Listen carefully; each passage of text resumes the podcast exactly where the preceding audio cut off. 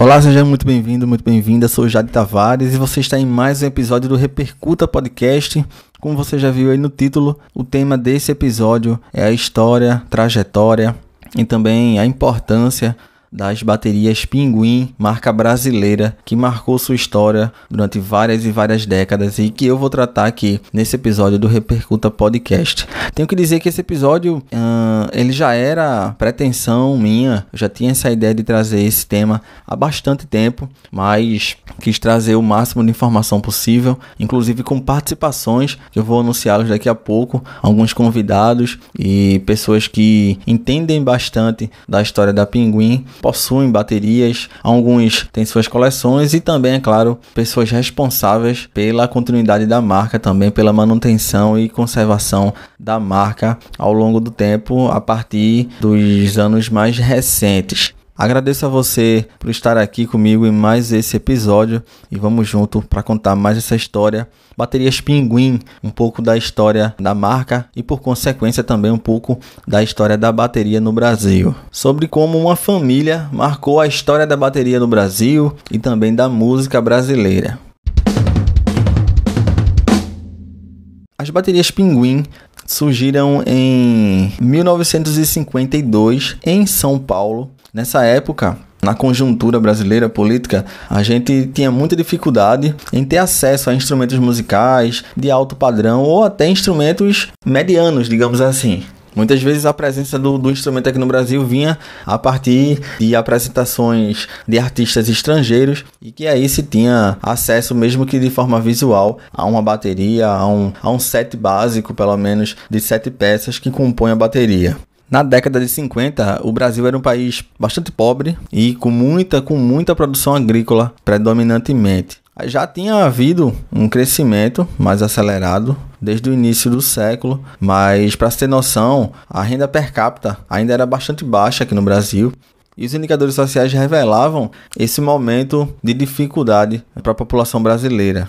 A renda per capita aqui no Brasil ela correspondia a 15% da norte-americana, por exemplo, e inclusive a gente estava atrás nesse quesito de outros países latino-americanos, como Venezuela, Colômbia, Argentina e também do México. Nessa década, para se ter noção, a escolaridade da população brasileira era menor, era a menor da América do Sul e a distribuição de renda era uma das mais desiguais. De 50 para 80, durante essas décadas, o Brasil passou por uma profunda transformação urbanitária, econômica e dessa forma transformando a sociedade, né, trazendo uma transformação social e, claro, a Pinguim também, é, enquanto empresa, também pôde atuar através dessa evolução. Inclusive, se criou uma certa demanda por instrumentos musicais de forma geral. A Pinguim, junto com outras marcas também, é, com outras empresas, pôde suprir esse mercado e crescer. Durante os anos 50, essa carência por instrumentos musicais, que o nono Pedro, ele que tinha dois filhos, sugeriu que eles mesmos pudessem construir em si uma bateria por conta desse interesse todo por música. E aí é dessa forma que nasce a Pinguim com os dois filhos do nono, o Florencio, que era torneiro mecânico, e também o Romeu, que era metalúrgico e projetor de ferramentas. Nessa década, vale lembrar que a Pinguim nasce apenas com a proposta de fabricar pedais de bateria. A gente vai falar um pouco mais na frente, um dos meus convidados fala sobre isso também mais na frente. Tanto o Florencio como o Romeu eram músicos e eles tiveram a ideia não apenas de construir os pedais, mas de montar uma oficina de baterias, até para poder também suprir essa demanda e arregimentar essas demandas da época. No início, como eu falei, a ideia era fazer os pedais de bumbo, mas logo logo eles fizeram uma bateria. E é aí que a Pinguim nasce como marca no mesmo ano, em 52, sob o nome Pinguim. Esse nome se inspira na aparência do Florencio, isso porque ele tocava muito de fraque. E dessa forma a gente uh, se assemelha a um pinguim, né? E outro motivo para o nome da marca, nos eventos com orquestra, o jeito dele andar também lembrava a ave. Então por isso também foi bem sugestivo esse nome pinguim.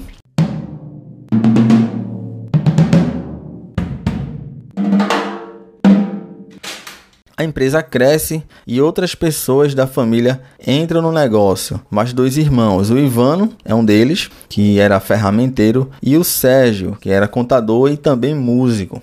E dessa forma, a Pinguim ela começa a tomar dimensões de empresa mesmo, com vários setores e com uma linha de produção pré-determinada. Inclusive, na plaquinha, no badge que a gente tem da Pinguim, que é tradicionalíssima, meio oval, a gente tem lá metalúrgica FIS, que é exatamente esse FIS, ele se refere exatamente às iniciais dos nomes dos irmãos Florencio, Ivano, Romeu e Sérgio Roncões. Era a metalúrgica Roncon. Interessante que a gente tem no badge uma grande descrição da empresa a gente, e a gente tem Metalúrgica FIS Roncon Limitada, instrumentos musicais. Aí tem lá Caixa Postal 11928, Indústria Brasileira, marca registrada e logo acima a gente tem também o, o endereço da época, Rua Pedro Bonilha 174 178, Piqueri, São Paulo, capital. É, é a clássica, é a descrição da clássica plaquinha que vem nas pinguins e que é uma marca registradíssima, identidade visual e inclusive também com a silhueta do pinguim no centro dela. Ao longo dos anos, a empresa cresce mais uma vez. Eles aprofundam na produção de pedais, tambores, ferragens, aros, canoas, suportes e demais acessórios, impulsionado inclusive pela crescente demanda na época. A gente já tinha ali as bandas de rock and roll, a gente já tinha Jovem Guarda, então houve essa expansão pelo interesse por baterias aqui no Brasil, em que a Pinguim esteve nessa vanguarda e nessa esteira, atendendo aos músicos que, que surgiam no país todo. E para falar um pouco do design das pinguins, um dos destaques, uma das marcas registradas e que se consagrou no nicho da bateria são as canoas modelo gota, que ficaram muito famosas, e o suporte bola para pratos e tambores, além dos cascos de revestimento em celuloide. Vou falar um pouco sobre esse material, além do acetato e também a fita dupla face, que também era utilizada nas construções das baterias. Sobre o celuloide, ele é basicamente um plástico que deriva da nitrocelulose, que possui múltiplas aplicações. Ele, ele é utilizado para muita coisa, desde artigos de cozinhas a brinquedos, inclusive a mídias que possam ser replicadas e reproduzidas em larga escala. Além da nitrocelulose, a gente também tem a cânfora como sua substância e nela você pode adicionar corantes e outros agentes para deixar com a tua cara, para deixar mais personalizado. E para você ter noção, nesse período, eles chegaram a vender 100 instrumentos por semana, um, um grande pico de produção da Pinguim. Durante os anos 70, a gente tem uma remodelagem nas baterias Pinguim. A marca decide por fazer um, uma mudança no seu direcionamento de produção e passa cada vez mais a se aproximar em suas construções e no seu visual cada vez mais próximo das baterias da Ludwig. Um dos convidados aqui vai falar um pouco mais na frente também sobre esse momento, essa década em que ela se aproxima cada vez mais da Ludwig. E para se ter uma noção, os próprios detentores da Ludwig lá fora elogiaram a Pinguim, citando sua qualidade e falando que seria a única marca no mundo que se aproxima da marca americana.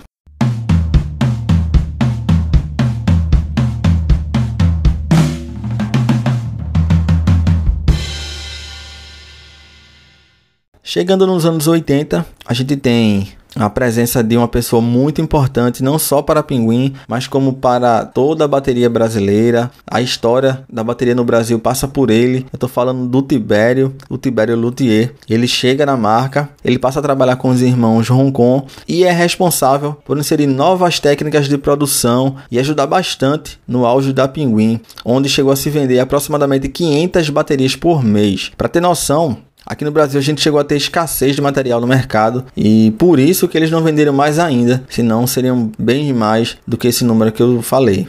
E aí a gente tem mais uma conjuntura política histórica, porque é daí que vem um período em que a importação começou a ficar mais viável. E aí a Pinguim, que detinha o mercado nacional, começa a ficar mais ameaçada ela que era uma alternativa para o mercado interno e por isso teve muita vazão e receptividade desde os anos 50, assim como a Golpe, a Saema, por exemplo. E aí nessa época final dos anos 80, ali, meados dos anos 80, o dólar chegou a ficar um para um e aí dificultou bastante uh, a competitividade porque começou a ficar muito mais barato trazer bateria de fora e aí a gente teve inclusive aquele, aquele certo boom, digamos assim, das Yamahas, as Sono, as Tamas e outras marcas que acabaram entrando aqui no Brasil, o que ameaçou bastante e prejudicou bastante a trajetória e a manutenção da Pinguim aqui no Brasil.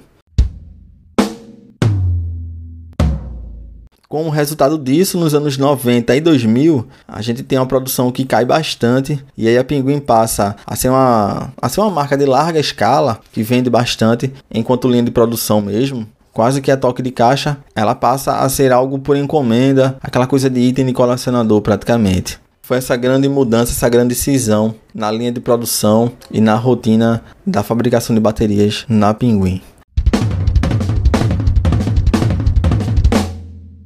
E aí na primeira década dos anos 2000, a Pinguim meio que retorna reduz bastante a sua produção. Se lá nos anos 50 iniciaram produzindo apenas pedais, entre 2005 e 2006, por exemplo, eles reduziram a produção praticamente a fabricação de caixas de bateria. Já em 2010 ainda havia produção quando parou de vez logo no início da segunda década dos anos 2000. O interessante é perceber que a história da música brasileira passa pela Pinguim, a história da bateria brasileira passa pela Pinguim. E por mais que a marca represente muitas vezes para seus detentores algo negativo por significar uma falência de uma empresa, um dos papéis que eu tenho aqui no Repercuta, inclusive, é isso: é valorizar a história, a importância histórica e também as histórias que as pessoas diretamente envolvidas numa marca tão influente, quantos bateristas não começaram tocando a Pinguim, quantos álbuns não foram gravados, quantos novos músicos e musicistas apareceram e tiveram acesso a Pinguim. Enfim, é uma marca importantíssima uh, ah, para música e para a trajetória da bateria no Brasil, acessibilizando, inclusive, em um momento em que não se tinha nada, no momento em que se fala em que tudo era mato, por exemplo, como muito se gosta de falar, oportunizando o acesso a instrumentos musicais aqui no Brasil. E é aqui que eu listo para vocês os meus convidados nesse episódio do Repercuta Podcast. Primeiro, um prazer recebê-los aqui.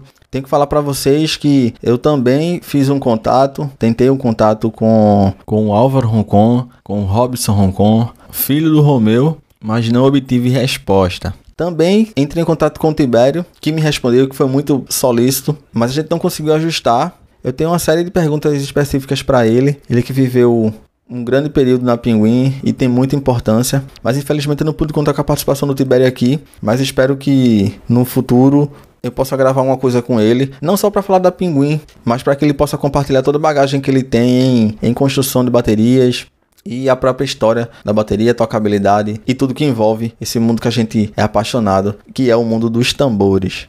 Então, apresentando para vocês os meus convidados. Eu trago aqui para vocês o Ney Xavier, ele que vai se apresentar, todos vão se apresentar aqui para vocês, mas o Ney é baterista lá de São Paulo, também é pesquisador e ele também foi responsável por projetar, administrar e formatar todo o site da Pinguim. No breve retorno dela, ainda durante os anos 2000, o Ney participa aqui desse episódio, muito grato por ter aceito o convite. Outro convidado desse episódio é o Vitor Marcelos, esse já deve ser conhecido de vocês aqui que vem consumindo o Repercuta. A gente gravou um episódio falando um pouco sobre a trajetória musical mesmo do Vitor. O Vitor participou aqui do episódio 58, numa entrevista muito legal e que te indico se você ainda não ouviu. O Vitor é baterista, compositor, produtor musical, técnico de som e também é luthier, além de pesquisador do mundo da bateria e colecionador de baterias vintage, o Vitor também participa aqui desse episódio do Repercuta Podcast. E o meu terceiro convidado é o Luiz Tosi, ele que é detentor da marca atualmente, os direitos e todo o maquinário da Pinguim. Agora tá com Tose, a Pinguim vive e permanece e segue em frente. Agora, a partir de, de mãos mais jovens, a partir do trabalho do Tose. Repercuta.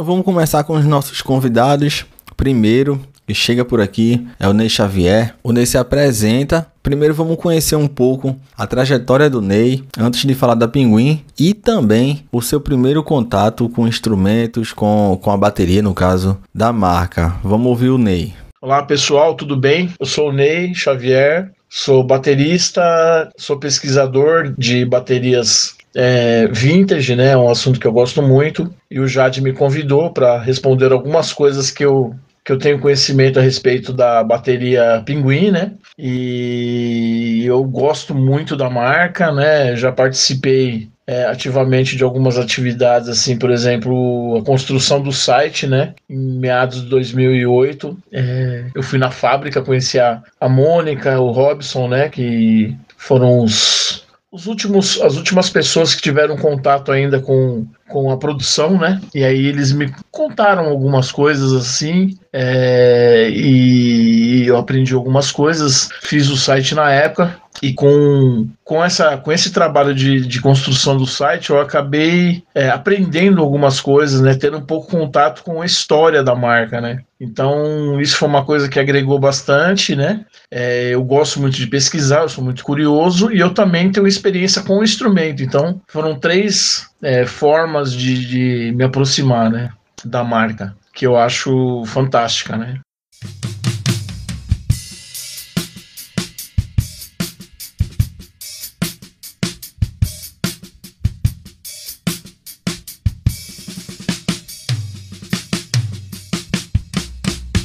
Então, vou contar um pouco assim da minha história. Eu toco bateria desde 87, né? Eu tenho 50 anos, sou de São Paulo e eu passei muito tempo da minha vida sem me preocupar com bateria. Então, assim, eu passei muitos anos, cara, tocando com bateria emprestada, pegava umas bateras velhas, eu não, não me ligava nesse negócio de timbre, de som, né? Aí eu tive uma fase muito ruim na minha vida, tal. Eu entrei em recuperação, né? Eu tive problema com droga, com álcool, né? E aí eu parei com tudo, né? e comecei uma vida nova, vamos dizer assim, em 96. Aí em 97 eu comprei, aí eu fui numa loja e comprei uma batera mesmo, comprei uma, uma XPK, uma Premier XPK, cor de madeira natural, né, aquela meio, meio amarelada tal. E aí comecei a tocar tal, montei uma banda, som autoral. E aí foi, foi indo, foi indo, foi indo. E aí eu comecei a ter um despertar assim, por batera vintage, porque eu sempre gostei de rock. Eu falei, putz, esses timbres, né, meu? E aí eu comecei a me encantar com tudo isso tal. Aí eu vendi essa, essa, essa Premier XPK, era 22, 12, 13, 16 Power Tones, né? Vendi ela, depois eu. Aí foi na época que saiu a RMV Concept, que foi em 2004. Né? Eu fiquei com essa bateria de 96 até 2004. Aí em 2004 eu peguei uma Concept e tal, que todo mundo falou que era foda, que era Bapeva, que era puta som, que parecia Maple, aquela coisa toda, né? E eu comprei, aí eu comecei, entrei em outra banda, comecei a tocar, mas não gostei da batera, não gostei, né? E eu não gosto muito ainda, para falar a verdade, porque na hora que você toca parece legal, mas na hora que você grava, você fala, que cara, porra, o som não é legal, cara. E inclusive eu fui gravar, né? Eu fui gravar um disco, né, autoral, e eu cheguei no estúdio com uma, uma RMV Concept, essa que eu tinha, uma branca, né? O técnico do estúdio falou: Você vai gravar com qual batera? Eu falei: Com essa. Ele falou: Com essa batera? Você vai gravar? Aí eu falei, é, ele falou, acho que é melhor você não gravar com essa bateria. A gente vai ter, a gente vai ter problema, né? Falei, porra, mas é uma puta batera, né? Ele... Aí ele falou assim, não é? o cara era muito sincero, né? Ele falou, não é, não é muito legal não, ó, vou fazer o seguinte, tira esse bumbo daí que eu vou pegar um bumbo ali. Aí ele foi, pegou um bumbo é, Pier Master Custom, anos 90, cor madeira natural, de 20, 20, 20 por 16. Na hora que eu tirei o meu, que era 22, e coloquei o 16, ele falou assim: toca. Sentiu o som? Eu falei: puta que pariu. Agora eu entendi. Né? Era casco fino, anel de reforço, é, maple, né? maple mesmo, né? É... Eu falei: caralho, né? Aí ele falou: beleza, Ney. Posso mudar o tom agora? O tom, tom. Eu falei, é, pode, né? Aí ele pegou o tom e já veio com o surdo na mão. Ele falou, surdo também, né? Eu falei, surdo também. Ele falou, e a caixa? Aí eu falei, ah, a caixa, não sei. Quer dizer, eu cheguei num ponto que eu percebi que eu não entendia de bateria. Bem, eu tinha uma bateria legal, mas eu não entendia muito bem ainda a fundo, né? Eu tive um despertar aí nessa noite aí. No fim, cara, ele foi pegando peça por peça, ele falou, tira essa caixa daí, Aí ele pegou a caixa da bateria, que era uma 14 por 5 ou 5,5, não lembro, e falou: toca. Aí ele gravou, ele falou: ouve. Você tá vendo, cara, o som? Eu falei: cara, é um puta som. Ele falou: é isso, cara, é isso. Não dá pra ser nem mais nem menos que isso, é isso. Esse é o som. Você vai gravar um disco de rock pop com certo peso, umas guitarras mais pesadas, o som é esse, né?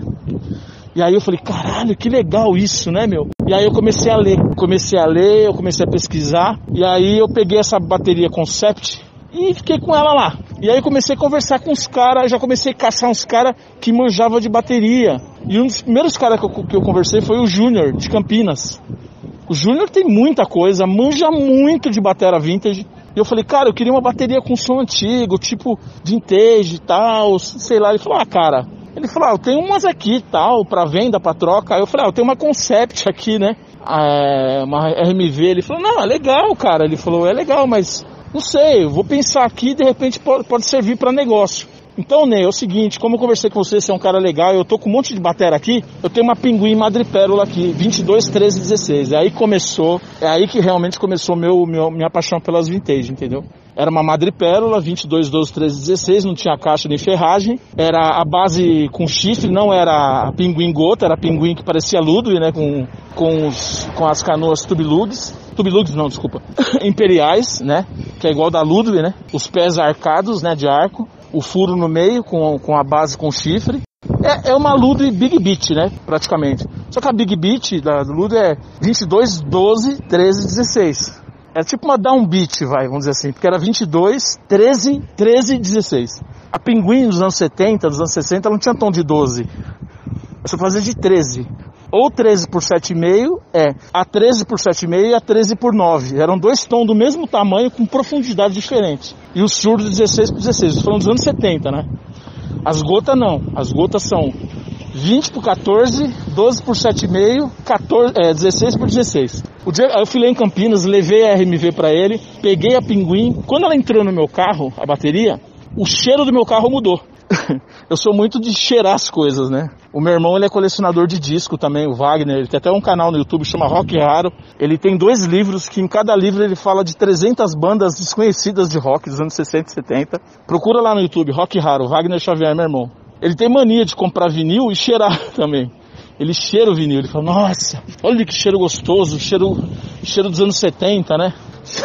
e eu também, cara, quando eu pego uma bateria antiga, eu gosto de cheirar ela para sentir.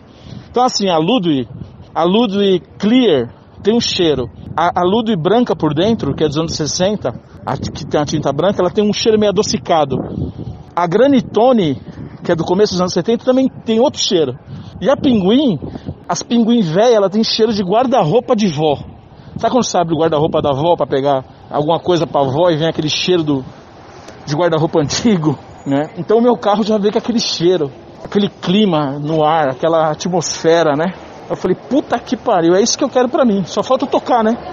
E aí eu comecei a. Aí eu cheguei em casa, toquei na batera, vi que era diferente, vi que era mais difícil de afinar, vi que era mais leve, né, meu? A sensação de tocar era diferente de bateria moderna, né? Era, era outro peso quando você, toca, tem menos volume, então você sofre um pouco com isso quando você toca com uma banda muito pesada, né? Quando você toca com uma banda que os caras descem a mão, a bateria fica meio para trás, então você vai percebendo essas coisas, né?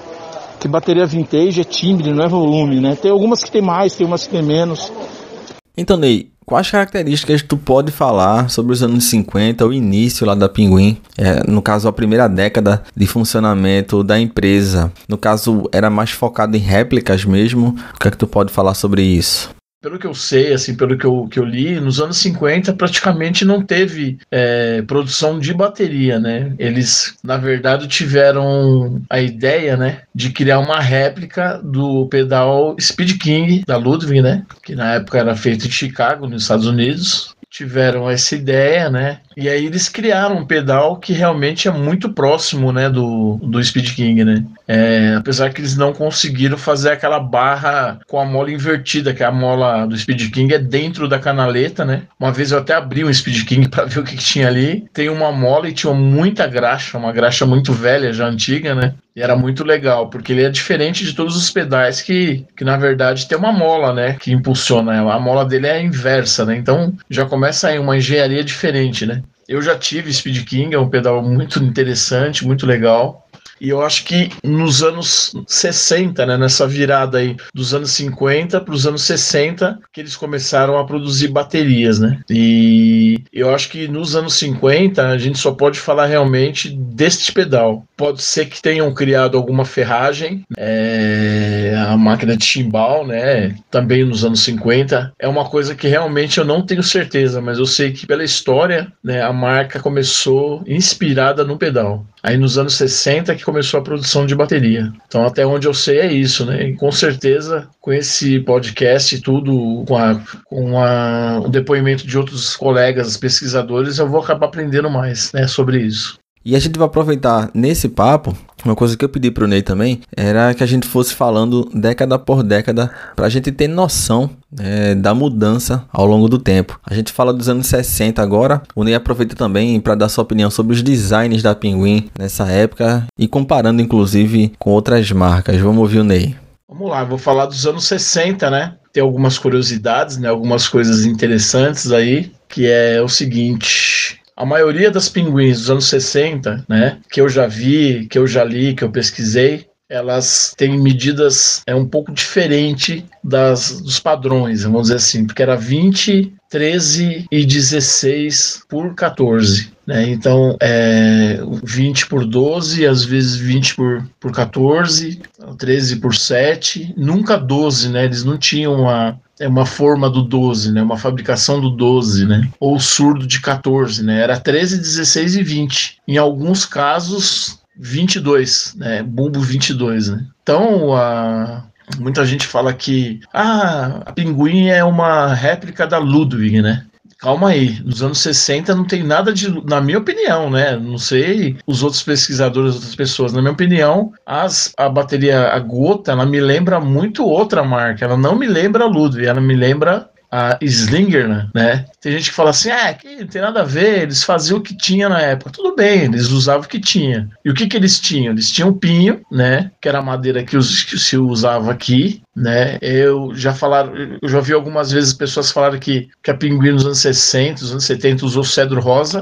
Eu não me lembro de ter visto nenhuma com cedro rosa. Eu vi bateria e caixa de luthier de cedro rosa. Mas pinguim é sempre pinho, né? Algumas dos anos 60 eu já tive uma, que inclusive estava impecável, estava linda. Era era uma Brown Sky, Pier, né? Era tipo como se fosse a Blue Sky Pier, é, Sky Sky Pier, né? Só que era marrom, então era brown, né? Era uma tipo uma, uma bateria perolada marrom, né? Muito linda, por sinal. E ela era o interior dela não era preto, mas era escuro, né? Era escuro porque eles passavam algum tipo de uma seladora que deixava a madeira para proteger, né, de umidade e de cupim, principalmente, né? Eles passavam essa seladora e era uma seladora escura, então ela tinha uma madeira, ela parecia um cedro rosa, um mogno africano, mas dava para ver que por baixo daquilo ali tinha um pinho mesmo, né? Que é uma madeira de excelente qualidade brasileira para fazer bateria, né? Aí se alguém perguntar, mas é igual ao Maple? É igual? Eu não sei se é igual ao Maple, eu não sou luthier. É difícil precisar. É uma característica.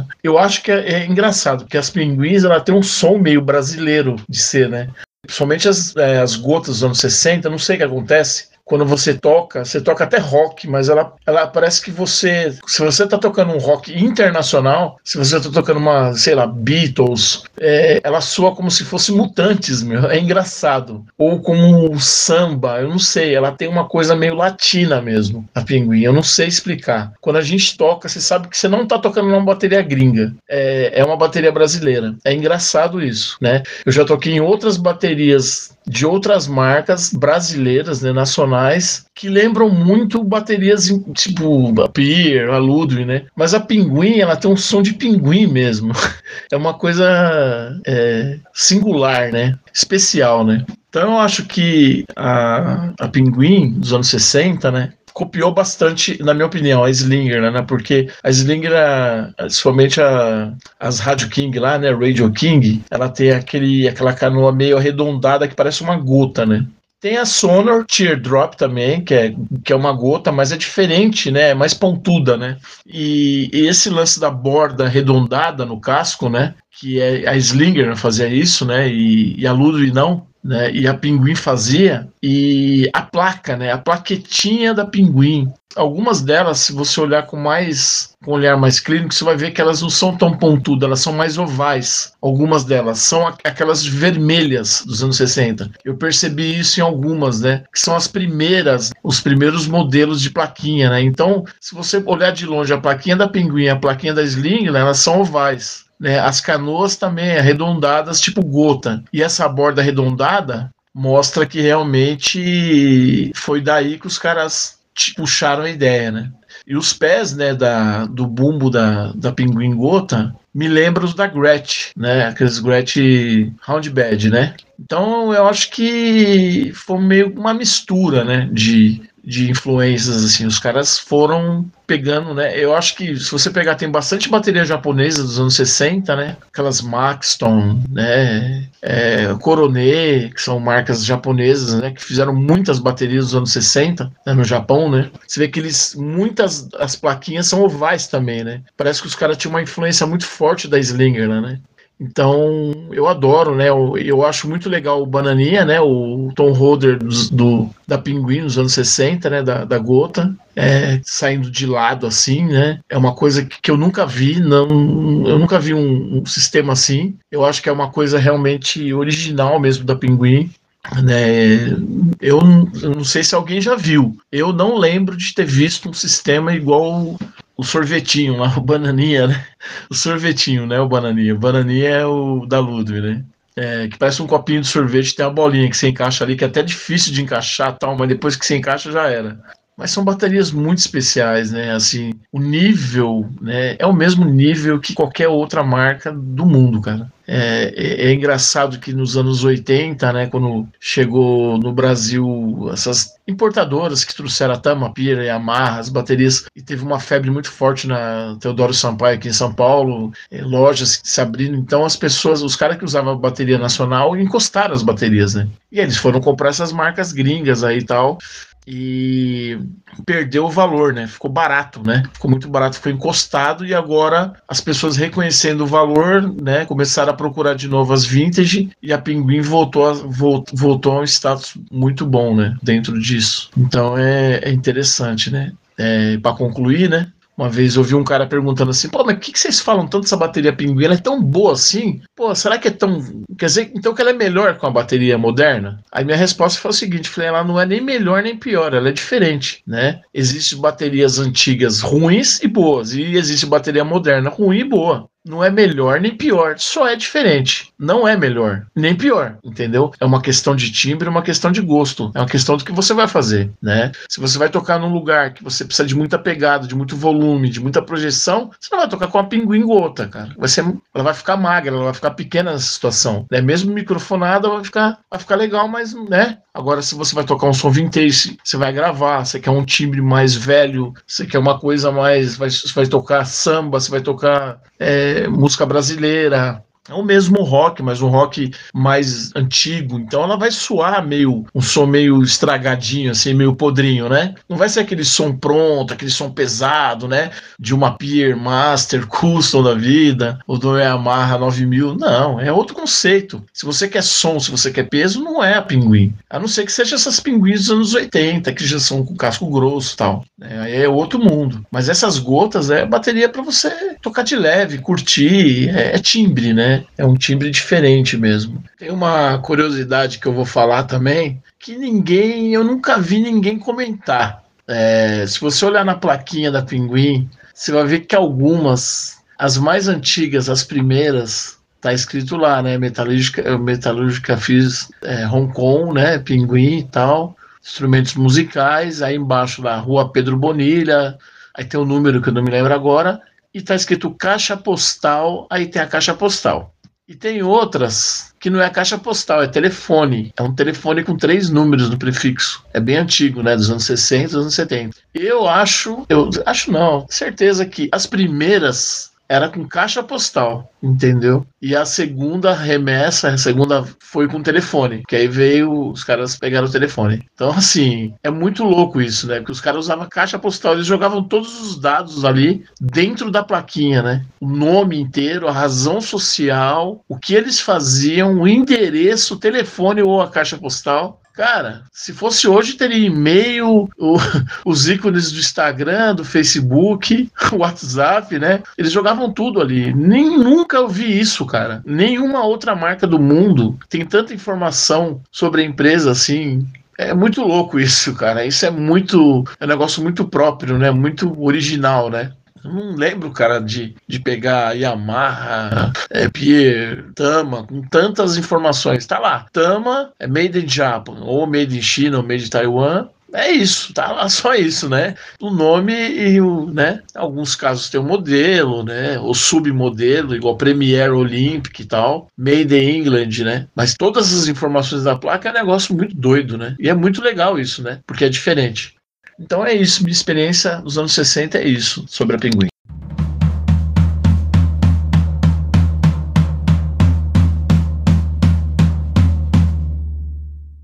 Repercuta. Esses dias aí o Tosi, ele me mandou a foto de duas caixas, uma LM400 e uma Piccolo, que eles usaram, que eles compraram, né, na época nos Estados Unidos, né, porque não tinha, né, importação pro Brasil. Isso na década de 60 para 70. Eles pegaram essa caixa, né? Essas Plafonic, e eles fizeram uma cópia dela, que é aquela caixa da Pinguim, né? Que a gente conhece. Só que com oito afinações, né? As Plafonic tem 10. Copiaram o automático igual, as canoas. Assim, eles fizeram um trabalho de réplica incrível, né? Perfeito, praticamente. Eu consigo olhar numa canoa e, e ver se ela é Ludwig ou será pinguim? Eu consigo. Mas é porque tem um lancezinho ali que passou e eu pego, entendeu? Mas o que aconteceu? Ele estava vendendo essa caixa, o Robson. Acho que 2.500 reais, cara. As Plafonic, que eles usaram. Isso é uma peça de museu, cara. Usaram essas duas caixas como referência para fabricar a caixa da Pinguim réplica da Ludwig. E sobre os anos 70? O que é que o Ney pode falar? Você vai sacar agora. Aí nos anos 70, sim, que ela colocou o chifre no meio, os pés arcados e as canoas Imperial Lugos. Aí ficou igual a Ludwig mesmo. Fez a caixa de alumínio igual, né, a Corolite. Realmente eles, tiveram, eles foram muito competentes na, na cópia, né? Então é isso, cara.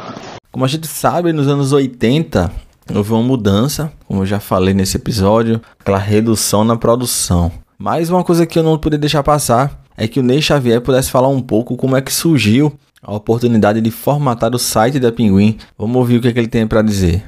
Eu comecei a ler, eu comecei a gostar, eu comecei a pesquisar sobre Batera Velha, eu comecei a pesquisar sobre é, Slingerland, Ludwig, é, Rogers, somente Ludwig, cara.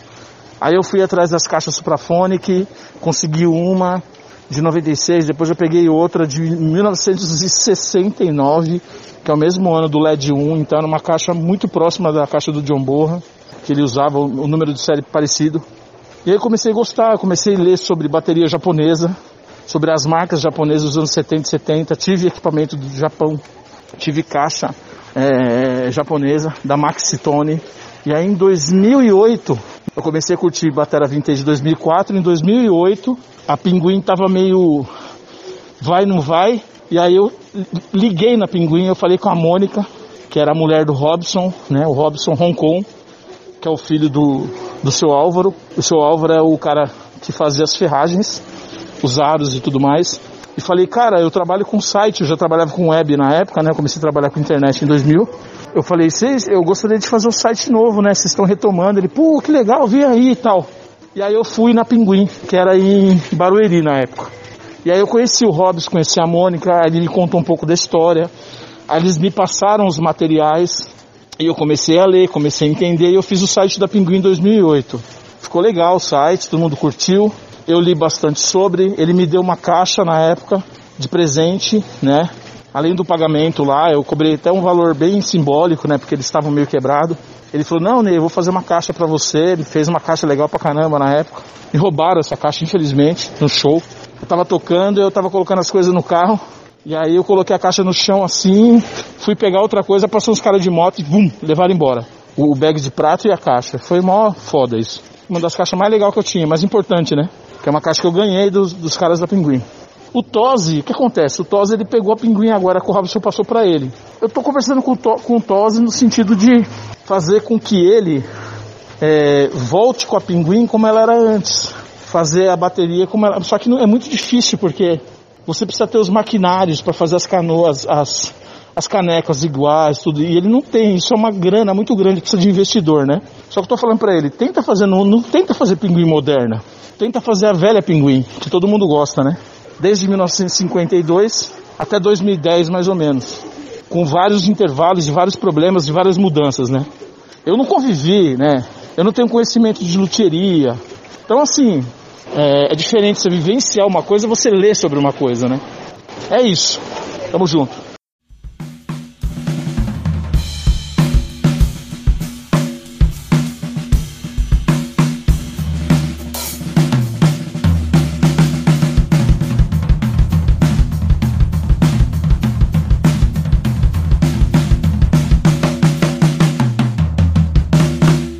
Outro convidado que contribui de forma muito importante nesse episódio do Repercuta Podcast é o baterista Vitor Marcelos, ele que eu já descrevi anteriormente, mas que eu também queria uh, destacar aqui o trabalho dele à frente do canal Vintage Drums Brasil, canal dedicado às baterias vintage, onde ele publica suas restaurações, os seus achados, as raridades Canal esse que eu recomendo demais. Maratonei o canal do Vitor já. Sempre que aparece algum vídeo, alguma postagem nova, eu tô lá. Inclusive também me serviu como fonte de pesquisa para esse episódio, parcialmente. Isso porque os posts, os vídeos que o Vitor produziu focando a Pinguim também me valeu demais para conhecer um pouco melhor os detalhes e também a conjuntura histórica, o porquê né, de cada bateria e principalmente o tempo que ela representa apresenta. Primeiro, o Vitor se apresenta aqui para você. Mais uma vez fica o convite para tu ouvir o episódio 58 para conhecer mais a fundo a trajetória pessoal e a carreira musical do Vitor, mas ele se apresenta para gente. Seja muito bem-vindo mais uma vez, Vitor. Olá, pessoal. Meu nome é Vitor Marcelos, sou da cidade de Campinas, São Paulo. Sou produtor musical, baterista e sou também restaurador de baterias e luthier de manutenção. E Vitor, qual a tua história com a Pinguim? Como é que tu pode destacar o teu momento, o teu primeiro contato com a bateria da marca? Enfim, compartilha com a gente. A minha história com a Pinguim começou muito cedo. Porque, para quem assim, é da minha geração, né? Eu sou nascido em 1981, comecei a estudar bateria em 90, 89, 90 e 91 como professor. E naquela época, as baterias as importadas eram muito caras e um tanto quanto inatingíveis, assim, de você ter. Era algo muito complicado de você ter. Então, o que você tinha de melhor, que já era tido como instrumento de gente grande, instrumento profissional, eram as pinguins, né? Então, eu conhecia, como meu, meu avô foi músico, né? A vida toda, meu pai também é, através deles, eu conhecia bateristas que tinham né, um set pinguim e que já era um, uma bateria de muito respeito. Né? Quem tinha uma pinguim era profissional. E na escola que eu comecei a estudar, na verdade não foi o primeiro lugar que comecei a estudar, comecei a estudar com professores particulares, mas em 93 eu entrei numa escola para fazer aulas e lá estava uma bateria pinguim de dois tons é, branca, a Super Pinguim que eles falavam, né? Que é aquela com os tons mais compridos e tal.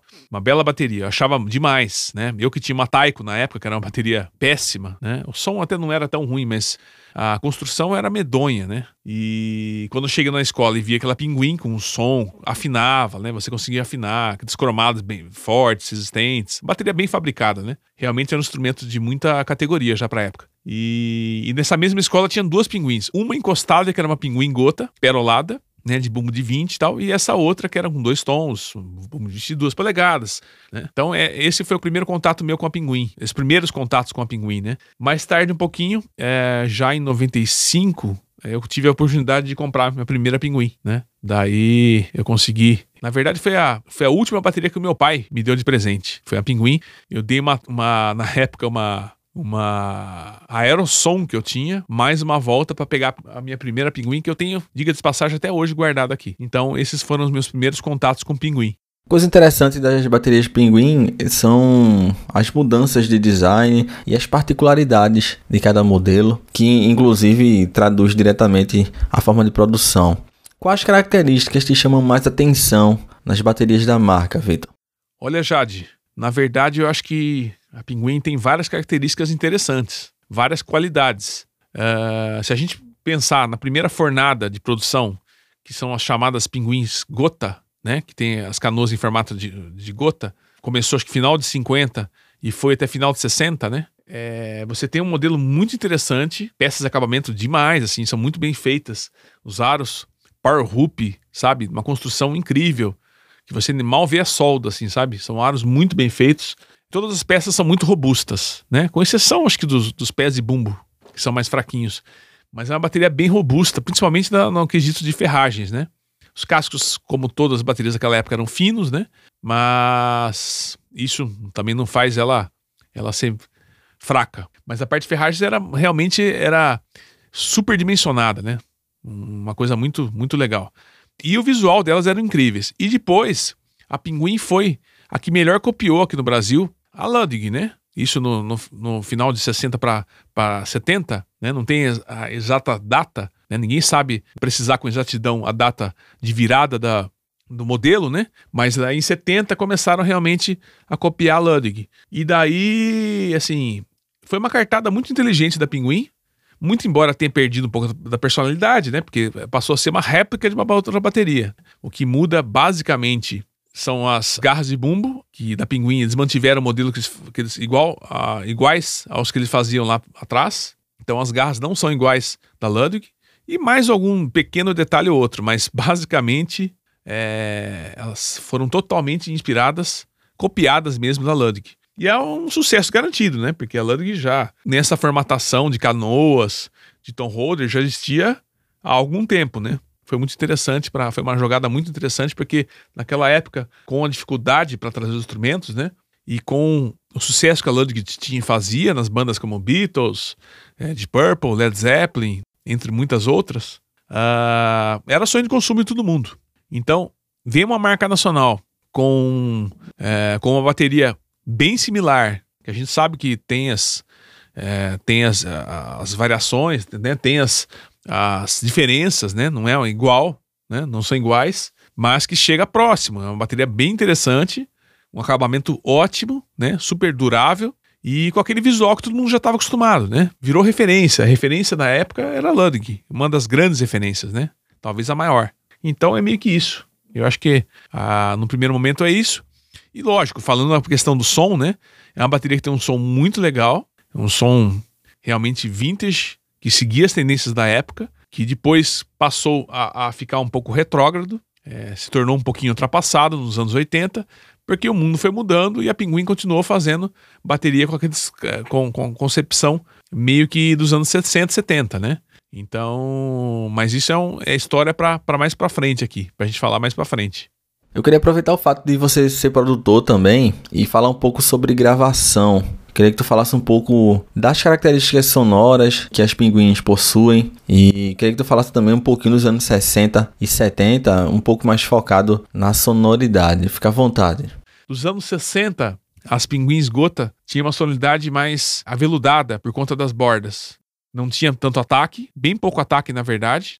Você não tinha muito a projeção, aquele punch da baquetada, né? Mas tinha um som bem aveludado, sabe? Bem macio é, frouxo, como eu gosto de dizer, né? Já anos 70, o som ficou mais durinho, um pouco mais de ataque por conta das bordas.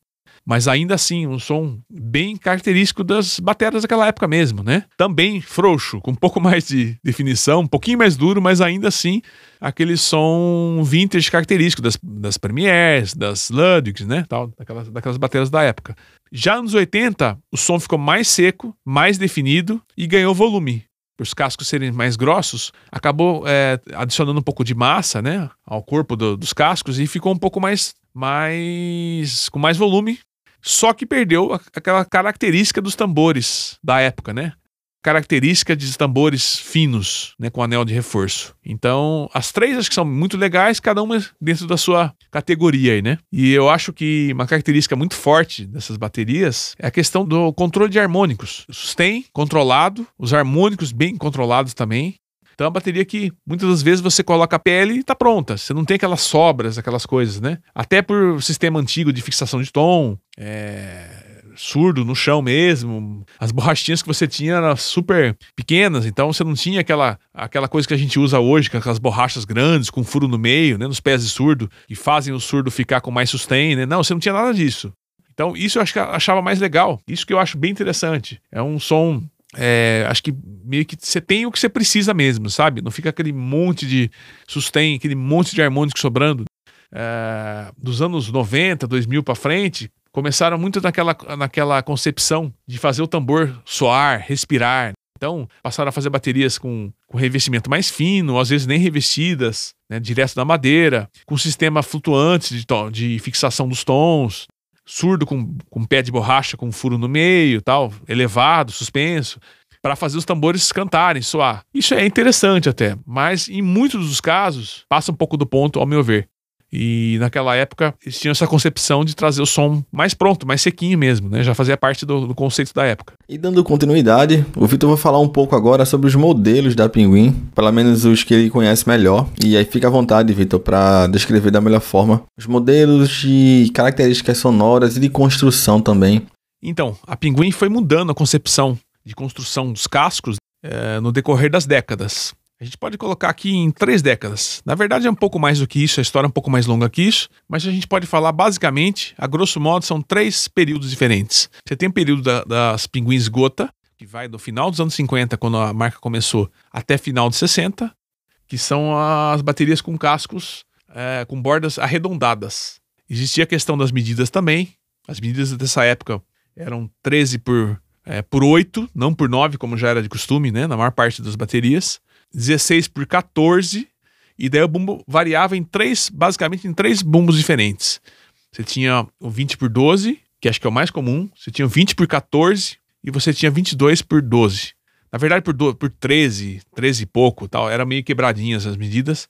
E então assim, você tinha basicamente essas medidas, né? Caixa sempre 14 por 5. Já nos anos 70, os cascos foram ficando com, a, com um ângulo um pouco mais uh, das bordas um pouquinho mais em 45, né? Então, quando eu falo um pouquinho mais em 45, porque não era exatamente assim, você não tinha aquele 45 tão, tão chanfrado, né? Tão assim, definido como, como se tornou as baterias hoje.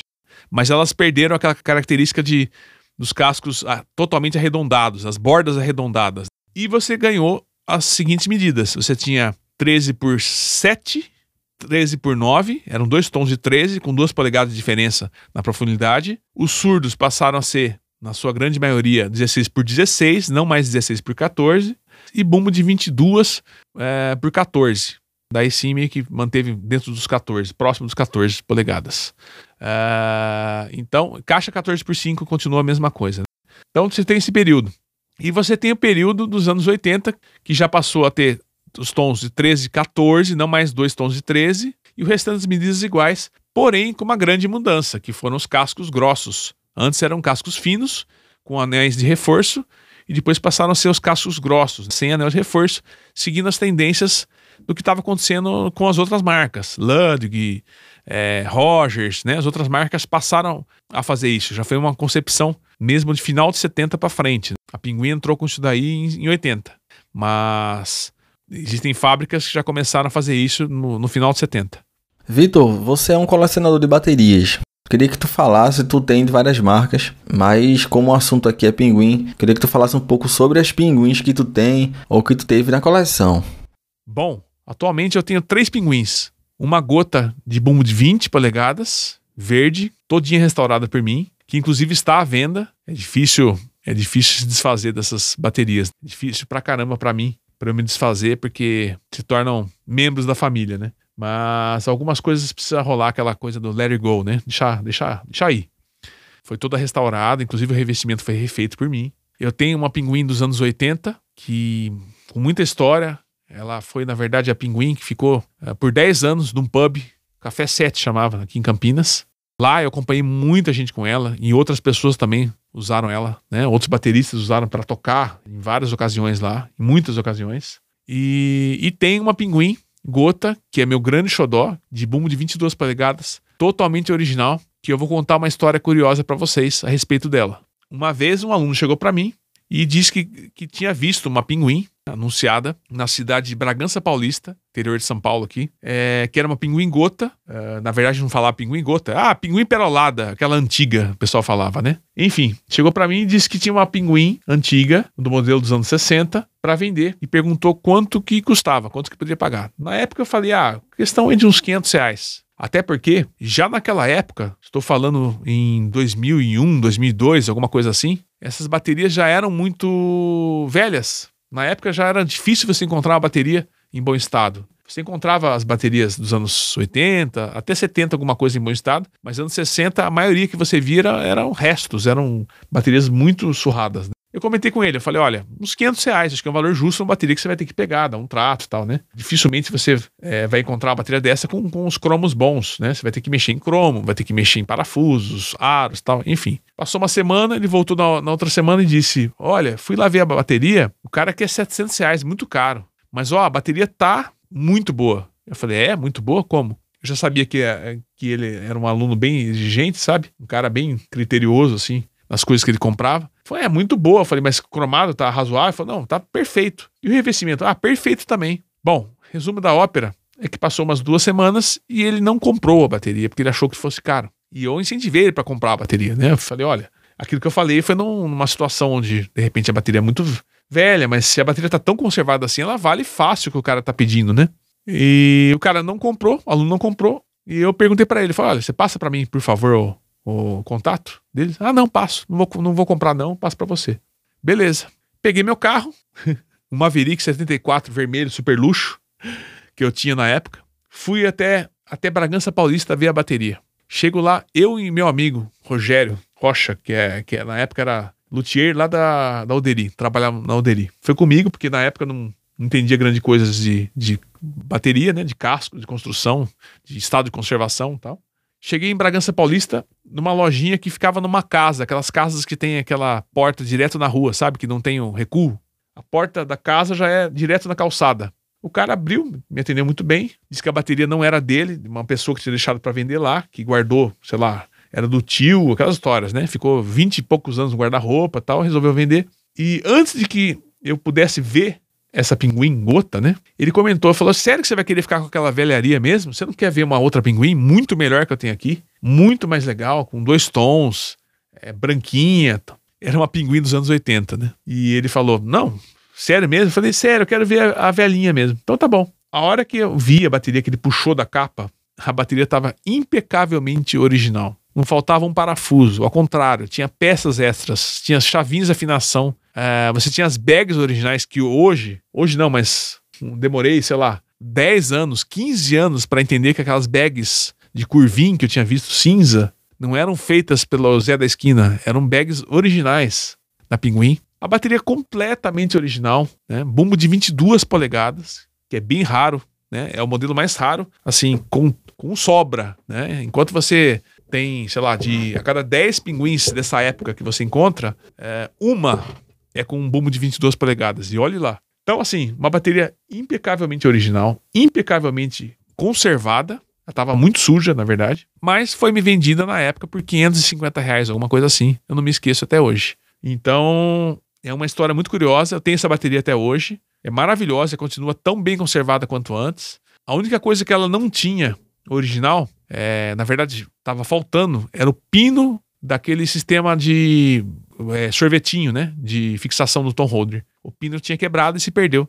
Eu arrumei outro, outro tom holder para ela e completei. Então hoje é uma bateria impecavelmente original. Ela, na época, para vocês terem uma noção, ela veio até com as peles anima animal ainda. Ela tava com pele animal. É, já velhas, lógico, né? Velhas, ressecadas tal. Mas ela veio até com as peles animal. Então, isso ilustra bem uma história aí, né? Para você ver que como, como essas baterias foram desvalorizadas, como elas foram ganhando valor, e serve também de alerta para outros instrumentos antigos nacionais, né? Que muito, muitas vezes são desprezados hoje em dia, mas que um dia podem chegar na mesmo, nas mesmas condições de mercado que as pinguins chegaram. Esse foi Vitor Marcelos. Vitor, fica sempre à vontade para aparecer aqui no Repercuta e te agradeço pela participação.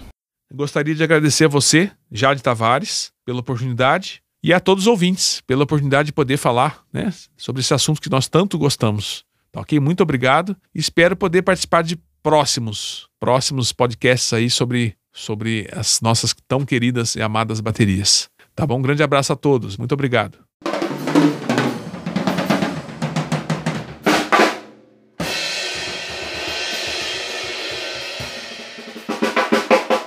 A Pinguim passou oito anos fora do mercado e surgiu novamente com a passagem para o baterista, luthier e detentor da sua marca própria, a Tose Drums. A Pinguim passa para as mãos do Tose. Importantíssimo que uma das marcas mais tradicionais de baterias já fabricadas aqui no Brasil permaneça e siga em frente. Como eu falei no começo do episódio, representantes da Ludwig elogiaram bastante a Pinguim e durante as décadas de 50, 60 e 70 principalmente, eram reconhecidas como as melhores fabricadas aqui na América Latina entre essas décadas que eu citei.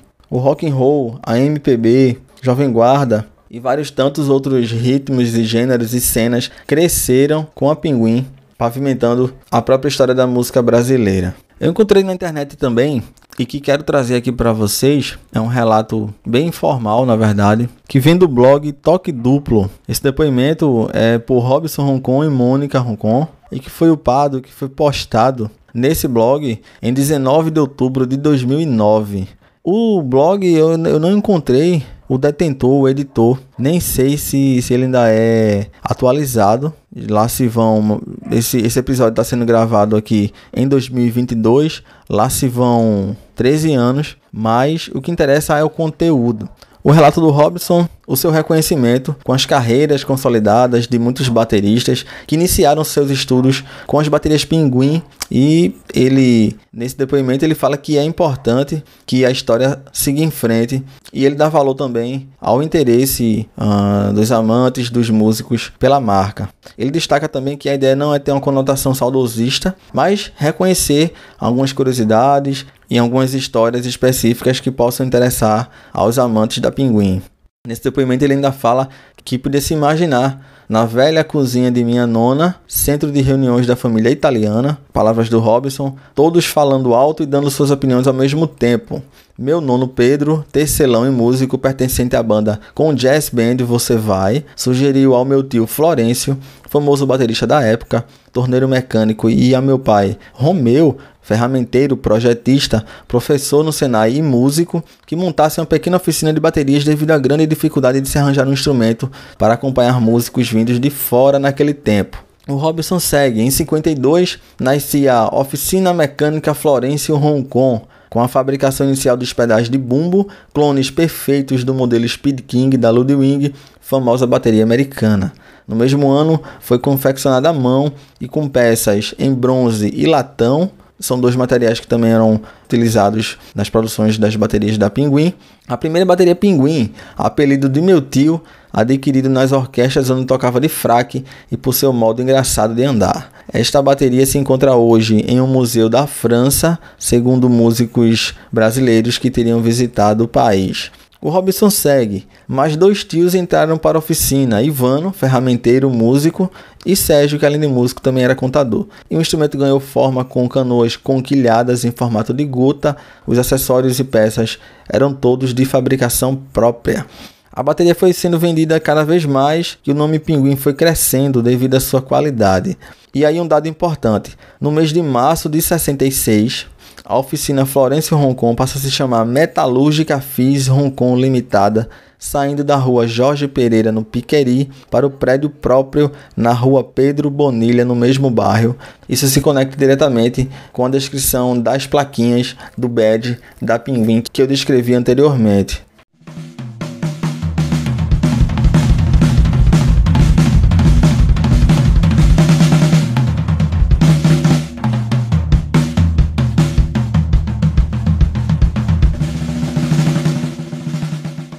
Forma geral, a fabricação de baterias aqui no Brasil, ela se intensificou muito mais durante a fase da bossa nova. É isso que diz o livro A História da Bateria, da Idade da Pedra ao século XXI, obra escrita por Uirá Moreira, e que também é uma ótima fonte de pesquisa, não só sobre bateria brasileira, mas sobre a história da bateria em geral, como o próprio nome diz. Te convido também, o Ira participou aqui de um episódio do Repercuta Podcast, basta buscar aí na lista que você vai encontrar o episódio 50, inclusive, que eu tive o prazer de receber o Ira aqui no Repercuta. E o livro fala que é entre a metade da década de 50 e meados da de 60, e aí surgem, além da Pinguim, que é nossa personagem nesse episódio, suas concorrentes, a Gaeta, o Eril, o Engril, a Golpe e também a Arco-Íris. Saema e Caramuru viriam um pouco mais tarde nessa concorrência da bateria no Brasil. A Pinguim realmente tendo protagonismo na cena, na indústria da época, sendo a mais escolhida, a mais cobiçada, mais procurada pelos bateristas da época. E para você ter noção dos ícones da bateria brasileira, o Milton Banana usava Pinguim. Outro conteúdo importante que me serviu como pesquisa para esse episódio e que quero trazer também para cá é outro trecho também do livro do Irá que fala sobre a Pinguim. Vou até reproduzir aqui para vocês. Em meados da década de 50, o maestro Toninho, que fazia manutenção em baterias na gafeira Badaró, no centro de São Paulo, comprava peças de bateria e as cobria com revestimento padronizado e dessa forma apagando vestígios de que se montara o instrumento peça por peça. O Tibério também está presente no livro. Ele relata que os irmãos Bertotti, proprietários da Arco-Íris, fabricavam os fustes usados pelas marcas Gaeta, o Eril, Golpe e também a Pinguim. Nesse livro a gente também tem o depoimento do Romeu Roncon, que confirma a informação e que também ele acrescentou que somente durante um ano que a Pinguim usou os fustes, usou as peças da Arco-Íris.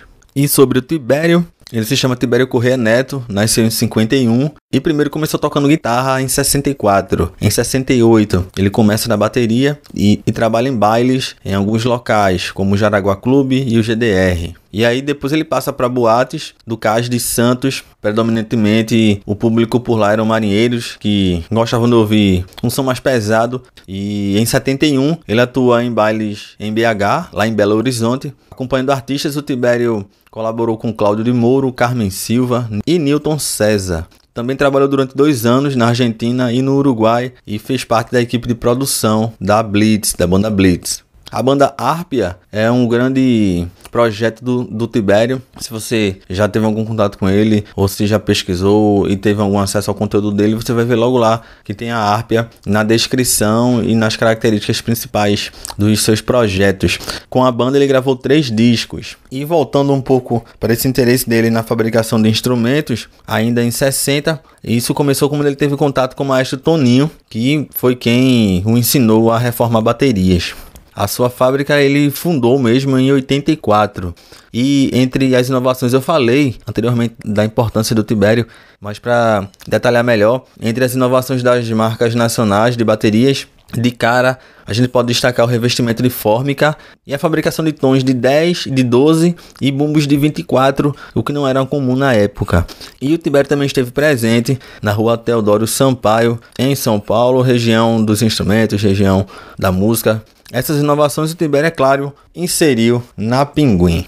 Eu quero também descrever um pouco como era a abordagem publicitária da empresa, trazendo aqui uma descrição sobre alguns catálogos da Pinguim e que é facilmente encontrável, inclusive nos, nos grupos de Facebook. Existe um grupo, inclusive, que se dedica às baterias Pinguim. Dando uma olhada rápida em algumas imagens, inclusive existe um, um grupo no Facebook também do pessoal que é amante da Pinguim. É, lá também é possível encontrar os catálogos digitalizados, alguns, alguns catálogos catálogos de época e tal. E também alguns prints que acredito eu que tenham sido do site, o site é, projetado, administrado pelo, pelo Ney. Lá a gente encontra baterias, caixas, peles, que inclusive tinha a parceria com a Luen e o modelo do, do Duportes. No site a gente também encontra uma seção com medidas, né, tamanho dos tambores, cascos e acessórios, cores e acabamentos, isso aí as peroladas, as Sparkle e outros tipos. E é muito legal de perceber os modelos antigos, os jogos de caixa também, inclusive tá lá explicitado para revestimento de caixas, surdos e bombos em celuloide com estrutura de madeira especial envernizados. No site você encontra aquela descrição que é clássica da Pinguim, com fotos da família, inclusive fotos do Florencio Roncon, que é o senhor Pinguim, dito lá no site mesmo, e tem a plaquinha dela também e aquela descrição que é tradicional. Oficina mecânica Florence Hong Kong com fabricação inicial dos pedais de bumbo, clones perfeitos do modelo Speed King da Ludwig, famosa bateria americana. No mesmo ano também foi confeccionada à mão com peças em bronze e latão a primeira bateria Pinguim. Outra descrição, que é a mudança nos anos 70 que a gente tanto falou aqui, fala sobre a remodelação de canoas e peças injetadas em Zamac com a mesma qualidade de uma Ludwig. A Pinguim inclusive chegou a ser exportada, chegou a ser vendida em outros países, levada para outros países. A gente encontra também o telefone da época, um contato de revenda, o e-mail utilizado. Temos também a propaganda, o anúncio dos anéis de reforço nos tambores, um memorial da família com os anos de falecimento. O Pedro Roncon faleceu em 66, o Sérgio em 96, já o Ivano faleceu em 2001 e o Florencio Roncon, o Pinguim em si, veio a falecer em 2002. A gente tem uma galeria de fotos também com arquivos da empresa e também o catálogo da época. A gente tem, por exemplo, a Piccolo, que é uma bateria pensando no músico do jazz, MPB e para quem se apresenta em pequenos palcos. As configurações dela era bumbo de 18 por 14, tom de 12 por 8, o tom holder para um tom, no caso, o surdo de 14 por 14 e a caixa que era feita de 14 por 5,5. A gente tem também o modelo P400 Export, que é o kit básico com 7 peças, contendo um bumbo de 14 por 22, um surdo de 16 por 16, esse surdo de chão, uh, um primeiro tom de 10 por 14, o segundo de 9 por 13, a caixa de 14 por 5, além do restante de ferragens, a, o pedal, a estante de caixa, a estante de chimbal também, a máquina de chimbal no caso, os tom holders, chave de afinação, e também um par de baquetas. Esse modelo, o P400, ele continha, ele tinha disponível nas cores de fórmica branca, fórmica preta, vermelha, azul, bege, vermelho cereja, tonalidade de madeira de cerejeira e tínhamos também em marfim e também, e também a cor Color Fórmica, já o modelo P2000 era o que vinha com dois bumbos. Eram dois bumbos de 22 por 14, um tom de 18 por 16, o, outro de 16 por 16 eram quatro tons. O terceiro era de 14 por 12 e o quarto 14 por 10. E eram dois surdos, um de 15 por 9 e um de 15 por 8. Esses dois de chão também, o flor, o florton no caso. A caixa de metal de 14 por 5 e vinham cinco pedestais, além de estante de caixa, dois pedais para bumbo, um banco. Uh, nas cores a gente tinha a fórmica branca também, preta, vermelha, azul, bege, amarela, marfim, a de cerejeira e também a perolada branca. Entre as linhas, além da Piccolo, havia a Gênesis, a Ômega e também a linha Bar. A Gênesis era uma linha mais puxada para o som moderno e era projetada com medidas Fusion, digamos assim, e tem alguns diferenciais principalmente na caixa, que ela era de 13 por 7. O surdo suspenso era novidade dessa linha, que apostava na versatilidade. Na Genesis a gente tem o bumbo de 20 por 15, o tom de 10 por 8 e de 12 por 9, o surdo de 14 por 14, suspenso ou 14 por 12, o comprador escolhia, tom holder para dois tons, um tom holder para um tom também, e a caixa de 13 por 7, como eu já falei. Nesse caso não vinha máquina de chimbal, estante de caixa, nem estante de prato era o Shellpack, digamos assim. O modelo P201 Super era o chamado modelo Rubinho, é o modelo mais antigo.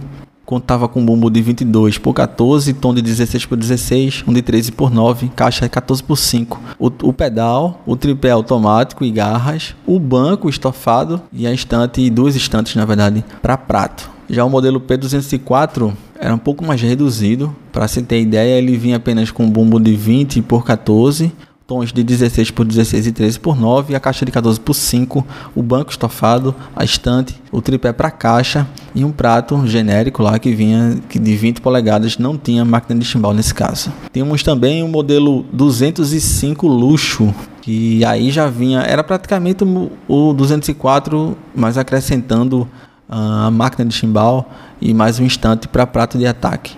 Um, um dos slogans da Pinguim era Nesta você não bate, toca. Um folder de publicidade descrevia: Nosso negócio é fazer bateria, por isso conseguimos desenvolver um produto com características equivalentes ao melhor do mundo. As baterias Pinguim já foram exportadas para vários países e todos que as adquiriram aprovaram sua durabilidade e sonoridade. Se você quer ser um bom baterista, comece tocando numa Pinguim e o resto só dependerá de você. Conheça nossa linha especial sob encomenda. No site havia também a foto do, dos bateristas que eram endossados e que contavam com o apoio da marca. A Pinguim também fazia capas Inclusive, na descrição dizia desmerado acabamento, forradas com lonas e espuma de nylon. Acho interessante descrever a, a, abordagem publicitária da época, que é bem diferente. E a gente chega também no modelo P209 Standard, que contava com bumbo de 20 por 14, tom de 16 por 16, outro tom de 13 por 9, caixa simples 14 por 5, tripé para caixa, estante para pratos, o banco, pedal, nos modelos mais modernos, a gente pode destacar o P400 ST e o P400 SU. P201 Super, o P201 Standard, o P203 uma afinação e o P203 duas afinações eram outras linhas comercializadas pela Penguin. Em outra fase da empresa, o slogan era a sonoridade de ontem com a qualidade de hoje. No catálogo você também encontra detalhes de, de acessórios, como aros para caixas e surdos, uh, detalhes de suporte de automático com molas, o banco estofado, a máquina de chimbal com regulagem, a estante de pratos e o pedal com e sem rolamento de alta durabilidade. Outro slogan era: quem toca no Pinguim nunca mais esquece. Havia também as linhas para estudo, que eram a P206 e a P207, que eram bem mais reduzidos, vinham apenas bumbo, caixa, o pedal, um estante de pratos e um tripé para caixa também, estante de caixa, além de um prato de 20. Já no 207 a gente conta com essa caixa de 14 por 5 também, mas acrescentando um tom de 13 por 9. E fechando a linha de estudo, a P208 e um print do site também revela um pouco do trabalho do Ney Xavier. Em 2008, tem lá descrito inclusive todos os takes gravados por Ney Xavier no estúdio Nimbus. Aí tem o site do estúdio, a data da gravação, inclusive, 18 de junho de 2008, que eram os vídeos de demonstração. E aí tem lá as medidas, os pratos usados, enfim, o setup utilizado pelo Ney para descrever os modelos. Chegando na linha bar, um pouco mais reduzido, o próprio nome já, já revela. Essa linha é ideal para quem já possui um kit e precisa de uma segunda opção para tocar em locais pequenos e com necessidade de um volume mais controlado. Fácil de transportar seu som impressiona pela qualidade e definição. E o setup da linha bar contava com um bumbo de 20 por 8, tom de 10 por 6, surdo de 13 por 11, o tom holder para um tom e a caixa de 13 por 5,5. Entre cores disponíveis havia, além das que eu já citei, o azul real, o mármore verde. Eles trabalhavam também com cinza, mármore azul, granito roxo, o nogal natural, azul petróleo, o embuia, o mogno sevilha e também o branco matriz. Principalmente nos bumbos, eles utilizavam essas, essas cores uh, especiais, digamos assim. No catálogo a gente também encontra os modelos detalhados do P202 Special e o P203 Standard, com as devidas descrições. A Pinguim também teve uma parceria com a Ziltanan, com os pratos Ziltanan, que era quem produzia esses pratos que vinham nas baterias. Nos modelos P500 e P1000, o P500 já era um modelo básico de 7 peças e o P1000 era mais uh, vinha com mais peças, vinham com mais dois tons, acrescentando, eram quatro tons apenas um surdo. Interessante isso. Em várias cores também, dentre as quais eu já descrevi. Um grande bumbo e com certeza contou com a contribuição do Tibério, isso com certeza depois da entrada dele na empresa. Tem um bumbo de 22 por 14, que era um destaque na época. No catálogo é possível perceber também que era o modelo Gota. A Penguin também chegou a produzir caixas em acrílico, uma inovação para a marca, ah, já que produzia predominantemente em madeira. Dentre as linhas mais básicas, mais reduzidas, nem são básicas na verdade, mas que são mais reduzidas, eu também encontrei o um modelo que não contava com pele de resposta, uh, aparentemente nem, nem nos tons e nem no surdo. Eu estou falando da linha P200 que, que vinha com um tom e um surdo, nenhum dos dois com pele de resposta, e o bumbo também sem pele de resposta.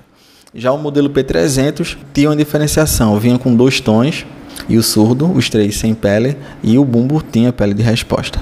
A linha ômega, essa linha segundo o próprio catálogo, é descrita como a que possui as medidas clássicas da Pinguim, mas com algumas adaptações. Nesse caso, os tons, que estava seguindo a tendência da época, tiveram a sua profundidade redimensionada, trazendo assim um som encorpado com muita projeção e sendo a principal característica dessa linha. Na ômega, o bumbo era de 22 por 16, o tom de 12 por 9, o tom de 13 por 10, o tom holder para dois tons, o surdo de 16 por 16 e a caixa de 14 por 5,5. Entre altos e baixos, a Pinguim tem sua trajetória de 1952 a 2010. Depois desse, desse ato de oito anos, o Tose adquire a marca e segue com a produção das baterias Pinguim. Estão preparando um lançamento de um livro e claro, assim que esse livro sair, eu vou ser um dos, uma das pessoas interessadas em, em consumir e conhecer a história mais a fundo, com mais detalhes, acredito eu. Eu lembro de ter tocado numa Pinguim, que lembre só toquei uma vez, antes da pandemia, foi em 2019, um show de uma das minhas bandas, a Buffalo Lecter. A gente tocou num evento aqui no centro de Recife, é um lugar que se chama TV Tumulto. E chegando lá era uma pinguinha, nem sabia, ela estava restaurada, branca, inclusive, estava com revestimento branco. E chegou lá para o lugar, que era um lugar pequeno, eu até achei assim, poxa, essa bateria é reduzida e tal. Você fica com aquela coisa assim, poxa, é, será que eu vou conseguir o punch que eu quero e tal? E o que é interessante é que ela tava com pele, as peles acho que eram do, do Portes na época. Eu levei até minha caixa, minha, minha caixa própria, que não é da marca Pinguim. Tinha um Shell Pack lá, na verdade, né? E eu curti muito tocar neles. Lembro que essa sensação de maciez como muita gente fala, eu também senti isso, porque até durante o show eu tava achando que eu tava descendo muita mão. E aí eu vi que eu tinha que aliviar um pouco mais, mas na verdade eu acho que essa coisa de, de descer muita mão é por essa maciez da bateria mesmo, dos tambores. De repente eu tava tocando com a mesma intensidade, com a mesma pressão, mas por ser uma pinguim eu tava sentindo mais macio mesmo e mais solto e o, e o som tava mais uh, uh, tava com mais expansão. Foi um dos shows muito legais de, de se fazer. A timbragem da bateria estava muito boa. E eu lembro que na época, como foi prático desmontar, deixar tudo pronto lá, porque pelo, pelo tamanho reduzido mesmo, eu lembro que era um bumbo, acredito, de 20. Uh, o modelo eu não consigo lembrar, mas o surdo de chão de 16 e um tom de 12 ou de 14, não vou lembrar bem agora. Foi um dos shows muito legais, me senti muito à vontade e fiquei feliz de ter tocado numa Pinguim. Ela era da casa lá, inclusive. Era, era uma bateria que já que tinha sido comprado super barato, inclusive, segundo um pessoal que administra a casa, e que tinha sido comprado exatamente para os eventos de lá. E se as bandas não quisessem levar bateria e quisessem usar de lá, é, estaria disponível.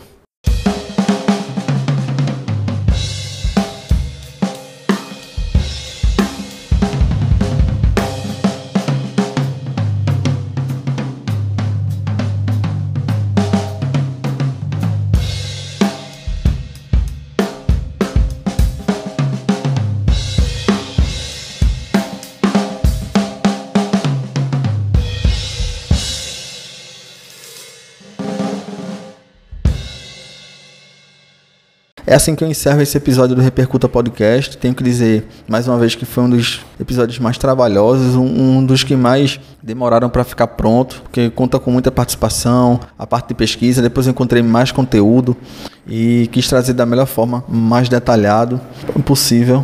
Se não fosse assim, nem, nem queria. E é isso, agradeço a você que chegou até aqui.